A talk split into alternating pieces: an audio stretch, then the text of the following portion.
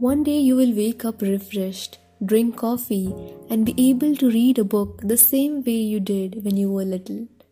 You will have a cat who curls up to sleep on your lap or a playful dog who's happy to see you. You will be the kindest you can be, listening to stories and checking up on people often.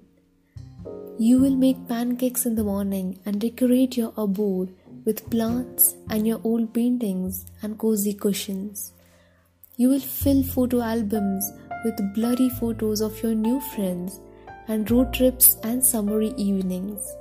You will visit your favorite bakery and library often and keep in touch with people you love. Things won't be perfect, but you will be at peace with yourself and you will be in love with life again.